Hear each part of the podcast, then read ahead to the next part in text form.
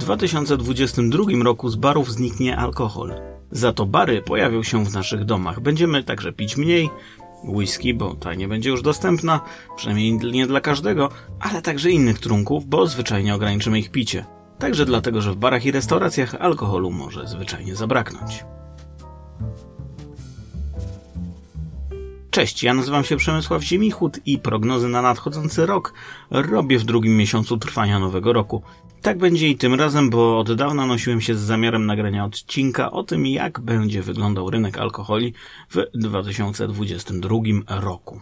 Myślałem o tym tak intensywnie, że zrobiła się nagle połowa lutego. No i e, to jest dobry moment na moje wnioski, przewidywania i oczekiwania. Szykuje nam się pełen emocji, bardzo ekscytujący rok, obfitujący w liczne wydarzenia branżowe, przynajmniej jeśli chodzi o szachistów. W branży alkoholowej nuda jak zawsze. Zanim jednak przejdziemy do tematu, chciałbym tylko prosić Was jak zawsze o zasubskrybowanie tego podcastu na platformie, na której go aktualnie słuchacie. Jeśli Wam się spodobał, możecie go także ocenić. Jeśli Wam się nie spodobał, także możecie go ocenić. Ok, wróćmy do moich prognoz i przewidywań. Wyjmuję szklaną kulę i zaraz zaczynamy. Strefa Wolnocłowa. Podcast o alkoholach. Prognozy mają to do siebie, że często się nie sprawdzają. Pamiętam jak dwa lata temu wszyscy mówili, że w 2020 roku to będzie już naprawdę dobrze, że 2020 to będzie ich rok. Zabawne, co? Dlatego zamierzam oszczędnie gospodarować tymi prognozami. Jest jednak kilka tematów, o których w tym podcaście jeszcze nie mówiłem, a o które, które będą warte uwagi mm, w najbliższym czasie i które w ramach tych trendów też chciałbym e, poruszyć. Zacznijmy jednak od trendów ogólnych. Co się zmieni? Alkohol nadal będzie drożał i to dla nikogo chyba nie jest nowością.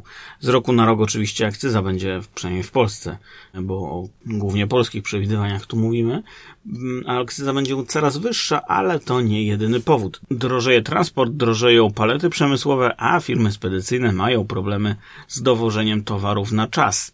Tradycyjnie winiarskie kraje e, coraz głośniej mówią o potrzebie przeniesienia upraw w zimniejsze rejony świata w związku ze zmianami klimatycznymi. Zatem problemem jest nie tylko inflacja i wysoka akcyza, ale też e, zmiany klimatu, pandemia i wiele innych. Za to z dobrych wieści. Sprzedaż będzie przenosiła się do internetu. Przynajmniej tak długo, jak długo warunki i przepisy prawa będą na to pozwalały. Ostatnie lata to znaczący wzrost usług subskrypcyjnych, między innymi takie rozwiązania stosowane są na rynku e, chociażby wina. Z miesiąca na miesiąc otrzymujemy paczkę wybranych produktów, w wypadku subskrypcji winnych akurat wina, w wypadku subskrypcyjnego typu to mogą być kosmetyki, gadżety z gier komputerowych, słodycze lub na przykład jakieś e, wybrane produkty spożywcze. E, coraz chętniej do tego grona mm, boksów subskrypcyjnych czy firm oferujących boksy subskrypcyjne dołączają poza producentami wina Także na przykład producenci piwa. Co prawda jeszcze głównie z powodów prawnych e, polskie prawo zabrania generalnie czegoś takiego jak usiłuje tworzyć brytyjski flawiar, to więc głównie ze względów prawnych nie możemy sobie mm, wprowadzić boksa, w którym rozlejemy jedną butelkę na kilka mniejszych buteleczek i będziemy je sprzedawać. Niemniej na polskim rynku działa już whisky flavor. E, nie miałem okazji jeszcze mm, e, próbować tego, co oferują, więc nie mogę Wam ani polecić, ani odradzić tego typu subskrypcje. Natomiast wiem, że oferują comiesięczną dostawę czterech e, miniaturek destylatów z całego, z całego świata i tutaj te destylaty oczywiście butelkuje producent. No bo jak już wspomniałem, prawo polskie zabrania nam tak rozparcelowywać czy rozlewać jedną butelkę do wielu mniejszych. Znacznie dynamiczniej niż e-commerce będzie rozwijał się z pewnością segment nazywany w branży no low albo low and no, czyli napoi nisko oraz bezalkoholowych i to mm, w ogromnej ilości dotyczy przede wszystkim piw bezalkoholowych, do których zdążyliśmy się absolutnie w ostatnich latach przyzwyczaić, ale to także wina i o dziwo także whisky, giny, a nawet rumy i tequila, które wciąż stanowią jeszcze jakąś nowość. E, nowością dodajmy, mm, która przyciąga coraz większe pieniądze, jest właśnie przede wszystkim segment bezalkoholowych, e, mocnych alkoholi, jakkolwiek oksymoronicznie by to nie brzmiało. W 2019 roku korporacja Diageo nabyła większościowy pakiet akcji Seedlip, marki produkującej tzw. Tak bezalkoholowe giny. W 2021 ten sam e, koncern wypuścił na rynek bezalkoholową wersję jednego z najbardziej ikonicznych piw świata Guinness 0.0 albo 00 jest podobno trudny do odróżnienia od swojego alkoholowego pierwowzoru i to zdecydowanie słowo klucz. Bezalkoholowe piwa od wielu lat, jeżeli je pijecie, pewnie to już wiecie, albo kiedykolwiek piliście. Od wielu lat y, takie piwa dostępne są na polskim rynku, znaczy te, które są dostępne na polskim rynku, są nie tylko przede wszystkim pijalne, ale i e, smaczne. Podobnie wina bez procentów, coraz więcej win tego typu daje się, daje się wypić i coraz więcej z nich przypomina rzeczywiście swoje alkoholowe pierwowzory. Podobnie jak piwa bezalkoholowe, tak i bezalkoholowe wina powoli zyskują już osobne półki w większości marketów i sklepów, przynajmniej w dużych miastach. I tu mówię z perspektywy mojej e, bańki osoby uprzywilejowanej mieszkającej w stolicy tego kraju, ale zakładam, że trend ten, to znaczy trend dotyczący pojawiania się tego typu produktów e, na półkach sklepów e, z alkoholem, no bo to, że one się pojawiają, to już wiemy, natomiast to, że będą się one teraz pojawiać także w miastach e, średnich, mniejszych, a nawet z czasem pewnie i miasteczkach, e, ten trend daje się absolutnie zauważyć. Bezprocentowe alkohole to dowód na to, że coraz rzadziej mamy ochotę sięgać po alkohol, ale równie często nie chcemy też rezygnować ze samych spotkań towarzyskich i spędzania czasu na przykład ze znajomymi z jednej strony to jest oczywiste, no bo dlaczego mamy na domówce się karać, czy w pubie i zamiast piwa albo wódki e, być zmuszani do picia coli albo wody mineralnej tylko dlatego, że nie chce nam się pić alkoholu. Albo nie możemy, no bo to też inny możliwy powód. Pozwólcie mi w tym miejscu, drodzy słuchacze, na taką odrobinę refleksji. Ile to razy byliście świadkami sytuacji, w której ktoś mówił na imprezie, na spotkaniu towarzyskim, na wyjściu do pubu czy restauracji, że on nie pije, po czym padało jedno z kilku pytań. Jesteś kierowcą? Jesteś chore, chora? Co się stało? Jesteś w ciąży? Utarło się, że skoro już e, ktoś przychodzi na imprezę, no to powinien pić alkohol, no albo musi ponieść konsekwencje swojego fatalnego zachowania. W Polsce przez e, wiele dekad mieliśmy taki model picia do odcięcia, to znaczy póki alkohol był e, na stole, bardzo często nadal tak jest, że póki alkohol jest na stole, póki e, alkohol się jeszcze nie skończył, to się go pije, jak alkohol się kończy, no to albo kończy się impreza, albo jak już nie możemy pić, no to impreza też się w zasadzie kończy. I przez długi czas nikomu nie przychodziło do głowy, że można tego alkoholu zwyczajnie nie pić, że można na przykład się świetnie bawić e, przy piwie bezalkoholowym i nie być kierowcą i nie być w ciąży i tak dalej. No tylko po co nie pić, skoro nie jest się w ciąży albo nie jest się kierowcą? Dlatego ja z dużym entuzjazmem patrzę na rozwój rynku bezalkoholowych alkoholi, przyjmując, że to brzmi no cokolwiek oksymoronicznie. Natomiast obserwuję to z dużą nadzieją. Chciałbym doczekać się e, whisky bezalkoholowej, raczej mam świadomość, że są to produkty, które będą stworzone pod koktajle i adresowane do ludzi, którzy koktajle piją, czy e, którzy chcą wymieszać po prostu ten alkohol, znaczy alkohol, no, w tym wypadku nie alkohol, e, z mm, czymś, e, jakimś napojem na przykład, mm, czy to sokiem, czy kolą, czy czymkolwiek innym. Prawdopodobnie nie doczekamy się szybko pełnoprawnego single malta, który nie miałby procentów. Aczkolwiek jestem w stanie sobie wyobrazić, że tak jak dzisiaj mamy właśnie wspomnianego Guinnessa 0%, Heinekena 0%, Żywca 0% i kilka innych e, dużych koncernowych marek, tak któregoś dnia zobaczymy być może Glenlivet 0%, Lafroiga 0%, Highland Park 0%, kto wie. Cieszy mnie to, bo jest to w jakimś sensie element polityki ekskluzywności, którą obserwujemy we wszystkich innych dziedzinach życia. Tyle, że gdy mowa o inkluzywności, zaraz wchodzimy na tematy polityczne i e, rozważamy, na przykład restaur czy restauracje są przyjazne tej czy innej e, mniejszości. Albo na przykład w, w najlepszym razie są to tematy związane z miejscami przyjaznymi osobom niepełnosprawnym. I jakby jasne, okej, okay, rozumiem to i rozumiem potrzebę dyskusji na ten temat. Natomiast nie schodząc tutaj na tematy polityczne, w cieniu wielkiej polityki, niezależnie od tego, co sądzimy o wszystkich innych grupach, które gdzieś w tej debacie o inkluzywności pobrzmiewają, czy, czy są podmiotami tejże debaty, to mam wrażenie, że gdzieś właśnie w cieniu tej, tej politycznej debaty mamy jeszcze kwestie takie zupełnie bardzo przyziemne, a które da się załatwić dużo prosto i są dużo mniej zapalne. To znaczy, nie, na przykład to, by gość, który alkoholu nie pije, mógł się poczuć pełnoprawnym, no właśnie gościem restauracji, pubu, baru, e, albo stoiska alkoholowego w waszym ulubionym sklepie monopolowym. Co mam tutaj na myśli? Tak jak nasi pradziadkowie oswoili się z widokiem kobiet w kawiarniach, najpierw widokiem kobiet w spodniach przede wszystkim, potem dopiero w kawiarniach, e, my mam wrażenie, jesteśmy już chyba pogodzeni z tym, że na przykład ludzie z małymi dziećmi też chodzą do restauracji. Nie zawsze te, te małe dzieci są um, mało inwazyjne, bywają głośne, bywają uciążliwe, ale coraz więcej osób jakby akceptuje to, że są częścią krajobrazu restauracyjnego. I jest to rzecz zupełnie normalna, że wychodząc z domu chcemy spędzić czas w towarzystwie osób e, nam bliskich i idziemy w związku z tym także z dziećmi, no bo nie mamy tych dzieci z kim zostawić. I tak samo chcemy spędzić z kimś czas, kto akurat alkoholu nie pije, i ten ktoś może iść z nami, może wypić bezalkoholowe piwo, może wypić bezprocentowy gin z tonikiem i nikt z tego powodu nie będzie żartował o ciąży, nie będzie pytał, czy ten ktoś jest akurat kierowcą.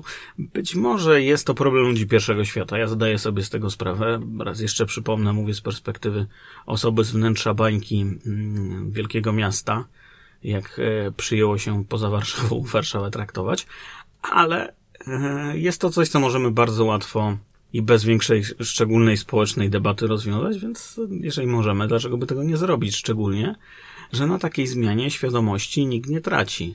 Nie jest tak, że moje bezalkoholowe mojito, notabene skończmy z nazywaniem tego pogardliwie mojito virgin, czyli mojito dziewicze, że e, w ogóle te nawiązania do dziewictwa e, są, są generalnie bardzo słabe, mm, że moje mojito bezalkoholowe zagraża egzystencji alkoholowego mojito. Myślę, że sprzedaż tradycyjnego Guinnessa raczej nie ucierpi na tym, że ktoś e, będzie wybierał jego bezalkoholowe rodzeństwo. Co więcej, jeśli już, no to Guinness jako marka na tym zyska, bo zyskuje sobie, otwiera rynek na potenc- znaczy otwiera się na potencjalnie dużo większy rynek e, konsumentów. Okej, okay, tyle y, niepotrzebnych dygresji, bo jak mówi młodzież, troszeczkę się striggerowałem. E, skoro już przy inkluzywności jesteśmy, obserwujcie bacznie klientów waszych lokalnych koktajlbarów, multitapów i pubów. Coraz większą grupę odwiedzających te miejsca mogą wkrótce stanowić młodzi rodzice z dziećmi. W krajach o nieco bardziej rozwiniętej niż Polska kulturze knajpianej, mówiąc pogardliwie, albo kulturze barowej, mówiąc neutralnie, jest coraz silniej zauważany trend, a właściwie problem. Mówię problem, bo niezależnie od tego, co właśnie powiedziałem a propos bezalkoholowych alkoholi, pub czy klub nocny nie jest w moim odczuciu miejscem, do którego powinno się zabierać kilkuletnie dziecko. Nie wszyscy jednak są tego zdania, więc zapewne z czasem będziemy widzieć, e, jak społeczeństwo próbuje się zmierzyć i z tym problemem. To znaczy problemem małych dzieci na przykład w pubach albo multitapach, i lokalach tego typu. Mam nadzieję, że nie w strip klubach. Tyle w kwestii inkluzywności. W podobnym duchu obserwować będziemy także coraz większą dbałość marek o ekologię i ochronę środowiska. To drugi istotny i bardzo zauważalny w świecie trend. E, butelki z papieru, mm, z recyklingu, woda z odzysku, ekologiczne zboża do produkcji whisky. Wszystko to już w jakimś sensie pojawiło się na rynku. Jeżeli nie na rynku alkoholi, to na rynku produktów spożywczych na pewno.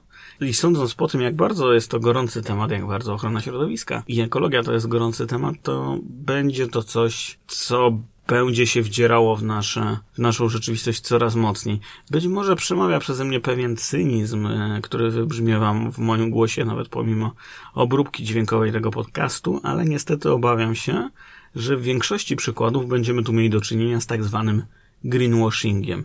To jest taka sytuacja, gdy poważny problem, jakim jest ochrona środowiska i mm, w ogóle ekologia zostaje sprowadzony do promocji na przykład tej czy innej marki albo produktu. Zostaje potraktowany jako taki rodzaj łaty, która ma e, zatamować dziurę w tamie, dajmy na to. I to jest łatanie jej takimi kawałkami klejącej taśmy. No to jest mniej więcej coś takiego. Nie rozwiązuje to w żaden sposób problemu, ale być może daje poczucie, że coś zrobiliśmy. I abstrahuję tutaj kolejny raz od polityki, bo chcę jedynie zwrócić Waszą uwagę na jeden fakt. Na to, że w branży, w której istnieją bardzo mocne restrykcje odnośnie reklamy, wciąż e, z powodzeniem można reklamować produkty, zabierając głos w ważnych społecznie sprawach i tworząc jakby taką, no, powiedzmy to uczciwie, zasłonę dymną, bo to nie jest tak, e, że ta ekologia tu jest e, potraktowana podmiotowo. To jest partykularne traktowanie pewnych kwestii, jak chociażby recycling. Dobra, bardzo dygresyjny się zrobił ten odcinek. Pędzimy zatem dalej do końca, bo mm, czasu coraz mniej, a punkt kolejny przed nami to znaczy lokalizm. Podobnie jak w gastronomii, tak i w branży alkoholowej będziemy obserwować zwrot w kierunku tego, co swojskie nasze lokalne. Od kilku lat widać to dobrze w polskiej branży piwnej, która mm, zazdrośnie broni swoich pozycji w multitapach i barach. Tyle, że brak zagranicznych piw e, w ofercie z piwem w ogóle, w miejscach z piwem, wynikał do tej pory raczej z inflacji browarów w Polsce. Piwna rewolucja jeżeli ją śledzicie, to mm, bez problemu można to zauważyć, rozpączkowała w każdym możliwym e, wymiarze i teraz lokalizm zaczął dopiero przybierać tą nową postać, być może właściwą, no, być może nie każdy się ze mną zgodzi, ale uważam, że postać znacznie bliższą idei tego, czym lokalizm być powinien, e, bo lokalizm nie jest po prostu tym, że mamy za dużo własnych wyrobów i nic więcej nas nie interesuje. Ostatnie dwa lata to jest e, ciągły problem z łańcuchem dostaw. To są rosnące ceny surowców na światowych rynkach i mnóstwo, mnóstwo innych problemów, na przykład z dostępnością kierowców ciężarów ekspedycyjnych. W branży alkoholowej wiele z tych problemów da się rozwiązać jednym ruchem. No i wszystkie te problemy, jak wiemy, znaczy przyczyną tych problemów są ostatnie dwa lata pandemii, żebyśmy mieli jasność, ale nie tylko. I możemy te problemy w dość łatwy sposób rozwiązać, na przykład wymieniając to, co zagraniczne, na to, co nasze. I to już w wielu segmentach rynku się dzieje, bo polskie IPA może być tak samo dobre, albo tak samo zepsute, jak IPA z USA, z Wielkiej Brytanii, z Niemiec albo z Czech. Producenci szkockiej whisky na przykład w związku z Brexitem tracą tygodniowo 5 milionów funtów. Tak e, wynika z szacunków, które przedstawiał w zeszłym roku jeszcze magazyn Forbes. Coraz trudniej z uwagi na uwarunkowania prawne na przykład wysyłać skrzynki single maltów do Europy. E, jasne, szkocka whisky nie da się, przynajmniej nie bez wywoływania ciarek żenady, e, zastąpić swoim polskim odpowiednikiem, ale historia uczy, że nie zawsze musimy szukać takich bezpośrednich odpowiedników. Gdy w Europie zabrakło na początku wieku XX mm, na przykład wina, Anglicy przerzucili się na gin i inne alkohole mocne. Podobnie zresztą jak Szwajcarzy i znaczna część starego kontynentu. Nawet Francuzi potrafili przestać pić wino w takiej ilości, e, jakiej robili to wcześniej i zacząć pić alkohol z kartofli. Nie sugeruję, broń Boże, że należy zamienić teraz whisky na naszą mateczkę 40% czystą przeźroczystą, ale możliwe, że miejsce whisky w tym skąpym polskim barku zajmą na przykład okowity. Bo tych w Polsce produkuje się już coraz więcej, a być może w to miejsce wejdzie gin. Albo gin polski rzemieślniczy, dobry gin wejdzie w miejsce tanich e, ginów z zagranicy, albo już wcale nie takich tanich właśnie z uwagi na problemy powodowane przez pandemię. Zresztą nie obraziłbym się, gdyby Polska doczekała się powrotu prawdziwych browarów regionalnych, czyli takich, które zaopatrywać będą na przykład tylko jedno województwo, może zaledwie kilka miast, a może nawet tylko jedno miasto. No, jedno miasto to już nie browar regionalny, to bardziej browar restauracyjny. Ale były w historii tego kraju czasy, e, kiedy browary regionalne miały się całkiem dobrze. Browary regionalne, nie mówię tutaj o spółce browary regionalne, tylko idei browarów, które swoim zasięgiem obejmują jakiś ledwie niewielki region. To jest jednak daleka i być może nieosiągalna na razie przyszłość. To, co z pewnością będziemy za to obserwować, to wysyp produktów w oparciu o lokalny surowiec. Wódki, piwa i okowity, na przykład tworzone ze zboża z własnego regionu czy z własnego gospodarstwa, a być może nawet z własnego pola. Destylaty owocowe z owoców z własnego sadu i tym podobne. Pozostanie to w zgodzie z modą na lokalizm, e, którą obserwujemy od lat na rynku produktów spożywczych. W opozycji do tego wszystkiego w 2022 powinniśmy zacząć obserwować w Polsce jeszcze inny trend związany z odkrywaniem mało popularnych i wciąż niedocenionych kategorii alkoholu. Peruwiańskie pisco, chińskie baijiu, meksykański sotol i mezcal być może zaczną sobie torować drogę do naszych sklepów i podniebień, choć nie mam złudzeń, że ten rok nie będzie jeszcze dla nich przełomowym rokiem. E, I skoro już przy alkoholach mocnych jesteśmy, to porozmawiajmy sobie jeszcze chwilę o moich prognozach właśnie dla destylatów. Strefa wolnocłowa. Wiedza, która procentuje. Dobrze, co zatem czeka nas na rynku alkoholi mocnych w takim razie? No whisky zapewne kolejny raz zdrożeje. 70% e, dębów rosnących w USA już w tym momencie jest dojrzała i gotowa do tego, by je wyciąć oraz zasadzić w ich miejsce nowe drzewa. Niestety problem polega na tym, że nie można wyciąć sobie większości drzew w e, lasach w USA po to, by zrobić z nich beczki do, do leżakowania whisky. To znaczy można, ale zachwieje to w sposób fundamentalny równowagą ekologiczną ogromnych połaci Ameryki Północnej i przyczyni się zapewne do dość poważnej katastrofy. Zapytacie, dlaczego mielibyśmy wyciąć te drzewa bezpowrotnie? Niestety na ich miejsce obecnie wciąż brakuje sadzonek, to znaczy drzewa, które e, już rosną, są zbyt stare, by można z nich było mm, takie sadzonki stworzyć i stoimy przed wyborem, że albo zabraknie beczek na bourbon inne amerykańskie whisky, albo zabraknie e, sadzonek co już de facto się dzieje. Jeśli nie zwolnimy tempa wycinki drzew, e, które są przeznaczane e, na beczki właśnie. Mówimy tu o 100 milionach akrów, lasów, w których brakuje młodych drzew. Brakuje też sadzonek, a nie ma mowy o tym, aby zastąpić wycięte drzewa nowymi. Jak na razie dębów wystarczy na jakieś 10, może 20 lat. Tak wynika z szacunków e, White Oak Initiative, inicjatywy zrzeszającej producentów bourbonu i whisky amerykańskiej, której żywotnym interesem jest to, aby tego dębu po 20 latach jednak nie zabrakło, bo w przeciwnym razie zostaną zwyczajnie na lodzie. Jak na razie zmierzamy rozpędzeni w kierunku przepaści, e, dlatego ceny drewna białego dębu systematycznie rosną. Dąb jest y, drewnem, którego zresztą jest w tym momencie coraz mniej i no, które siłą rzeczy będzie coraz droższe, a to poważny problem, bo bourbon, no i inne amerykańskie whisky, e, bo podkreślam to po raz trzeci w ciągu tych kilku ostatnich minut, ponieważ e, często mówiąc amerykańskie whisky zapominamy, że to nie jest tylko bourbon. To jest cały szereg innych destylatów, które również muszą być mm, dojrzewane w beczkach ze świeżego dębu. No i właśnie bourbon również w beczkach e, świeżo wypalonych ze świeżego dębu. To znaczy, po, mówimy o pierwszym nalaniu. Beczka po wyprodukowaniu jest wypalona i napełniona. Oczywiście w procesie produkcji whisky istnieje jeszcze recycling, ale polega ten recycling na wysyłce beczek, na przykład do Szkocji. Używana beczka może więc służyć kilka ładnych lat, niemniej jej żywotność jest również ograniczona. Dodatkowo Szkoci mają problem ze znalezieniem rzeczy, tak podstawowych jak kartony do pakowania whisky. Skoro już przy Szkotach jesteśmy, to zróbmy sobie tutaj takie e, delikatne przejście na drugą stronę oceanu. E, obecnie, jak donoszą dziennikarze szkockiej STV, czas oczekiwania na kartony, na kartony do pakowania whisky to jest nawet 6 miesięcy. Brakuje też korków do butelek, szkła na butelki oraz kierowców ciężarówek do rozwożenia spakowanej już whisky. To akurat wina Brexitu, nie ekologii czy pandemii. Słowem, jak szacują dziennikarze, wspomniane już STV, e, przestoje mogą spowodować, że cena whisky pójdzie w górę o około 10%. Przynajmniej na razie. Jeżeli ta sytuacja nie zostanie rozwiązana, to podwyżki mogą być jeszcze większe. Problemem jest także rosnący popyt, który spowodował tym razem po drugiej stronie Atlantyku znowu problemy z dostępem do beczek.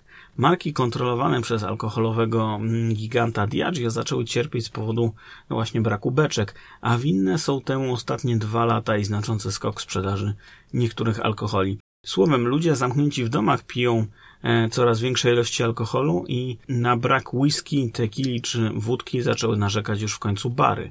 Pamiętajmy, że w wielu miejscach na świecie lockdowny dopiero się zakończyły, a to oznacza, że sektor barowy uzupełnia zapasy. Tyle jeżeli chodzi o problemy. Do pozytywniejszych trendów możemy zaliczyć szybki rozwój rynku rzemieślniczych e, ginów i okowi, to o czym już mm, nieco wspomniałem. W tych e, ostatnich latach przybyło nam wiele destylarni wyspecjalizowanych w produkcji tego typu trunków. Niekiedy wręcz jedna destylarnia produkuje zarówno giny, jak i okowity, a otwarcie kolejnych e, miejsc, które będą destylować jest już w drodze.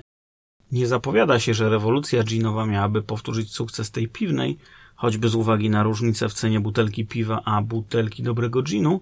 Niemniej warto ten trunek w najbliższym czasie obserwować, bo będzie się działo wiele. E, mam zresztą niebawem nagrać kilka recenzji, więc e, zaglądajcie i na strefę wolnocłową na Facebooku i na foodiesworld.pl, e, gdzie mm, zamierzam się z Wami podzielić swoimi przemyśleniami na temat rzemieślniczego ginu, a jeżeli by Was interesował w ogóle taki podcast o tym, jak wygląda produkcja ginu i czym się różni taki rzemieślniczy gin e, od e, takiego najtańszego sklepowego, marketowego odpowiednika, dajcie znać, napiszcie na strefa wolnoclowa małpa gmail.com, e, to jest strefa wolnocłowa małpa gmail.com, albo dajcie znać na fanpage'u strefy. Jeśli chodzi o alkohole masowe, to zauważalnym trendem jest teraz spadająca moc wyrobów spirytusowych. Coraz więcej napoi, mm, szczególnie tych, które stanowią na przykład połączenie whisky, wódki, rumu i innych owocowo-kolorowych dodatków, będzie tracić procenty. Oznacza to, że pożegnamy się zapewne z kolejnymi wódkami, tak jak pożegnaliśmy żubrówkę i żołądkową gorzką, które mają zbyt mało procentów, aby należeć do elitarnego grona wódek.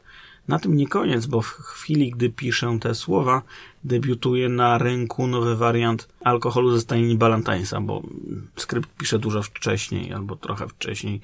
No, wszystko jedno. W każdym razie, nowy Balantańs, e, czy też e, napój na bazie Balantańsa, ma mieć zaledwie 30%. Jest to połączenie whisky z różnymi dodatkami. A sukces takich marek jak chociażby Barmańska, nie wiem kto jeszcze z Was e, o niej pamięta, czy to jest coś, co się jeszcze pija? Studenci pijają Barmańską? Sukces takich marek wiele lat temu już pokazał, że na rynku istnieje wciąż niezagospodarowana luka dla słodkich, kolorowych napojów spirytusowych. Segment ten nie tylko z uwagi na rosnącą akcyzę będzie się e, dość dobrze rozwijać. Dotyczyć to będzie lekkich lemoniadopodobnych piw e, w takim samym stopniu, a pomimo zmian w ustawie akcyzowej na temat cydru, nic nie wskazuje na to, aby na przykład moda na cydr miała zastąpić modę na te lemoniadopodobne e, wyroby. Pod koniec 2020 roku statystyczny Polak wypijał może szklankę cydru rocznie. W 2021 spadki były jeszcze większe, choć wiosną e, zeszłego roku ta kategoria zaczęła się e, dynamicznie odbijać i jak na razie e, jeszcze ma przed sobą wiele, ale jest jakaś nadzieja na to, że któregoś dnia zacznie konkurować z tak zwanymi alkopopami, w mniejszym stopniu z Prosecco i piwem smakowym. Tak na marginesie dodam, że nienawidzę tego określenia, znaczy nienawidzę określenia piwa smakowe. Jeżeli znacie jakieś piwo bezsmakowe, koniecznie dajcie mi znać. Chciałbym go spróbować. Choć największą przeszkodą dla rodzimego rynku cydru są mimo wszystko nadal przepisy akcyzowe, ale to akurat temat rzeka, do którego będziemy jeszcze pewnie wracać, ale to już w innym podcaście. Czas nas goni, więc przejdźmy dalej do, miejmy nadzieję, podsumowania. Lekko nie będzie miała branża piwna. Obroty w związku z pandemią większości browarów i koncernów drastycznie spadły. Przestaliśmy chodzić do pubów, na mecze, na koncerty, imprezy masowe, gdzie tradycyjnie głównym piwem do lubrykacji gardła jest właśnie piwo. Z kolei wspomniane już alkopopy, czyli połączenie alkoholu i napoi gazowanych, stąd człon pop w nazwie, zaczerpnięty z języka angielskiego, synonim napoju z bąbelkami. Eee, również e, zapewne nie będą się aż tak wcale dynamicznie rozwijać, jakbyśmy tego chcieli. Kiedyś takie napoje nazywano RTD, nie wiem czy jeszcze ta nazwa w ogóle obowiązuje. No i obserwując światowe trendy możemy przypuszczać, że segment właśnie RTD będzie się rozwijał. Nie byłbym e, szczególnym optymistą i raczej bym nie, nie twierdzę, że będziemy obserwować wysyp alkopopów. Zresztą nie sądzę, by was ten segment, drodzy słuchacze, w ogóle interesował, więc przejdźmy dalej. Whisky będzie droższa, piwa będzie coraz mniej, cydru za chwilę może nie być wcale. Czy są w tym jakieś dobre wiadomości? Tak. Kolejna strefa wolnocłowa już za dwa tygodnie. Możecie jak zawsze do mnie pisać na strefa wolnoclowa a ja bardzo chciałem się zmieścić w 30 minutach. Ciekawe, czy mi się udało. Dowiem się, jak odsłucham już e, finalną wersję tego nagrania. E, trzymajcie się zatem i do usłyszenia za dwa tygodnie z, mam nadzieję, e, jakimś równie interesującym tematem. Trzymajcie się, cześć.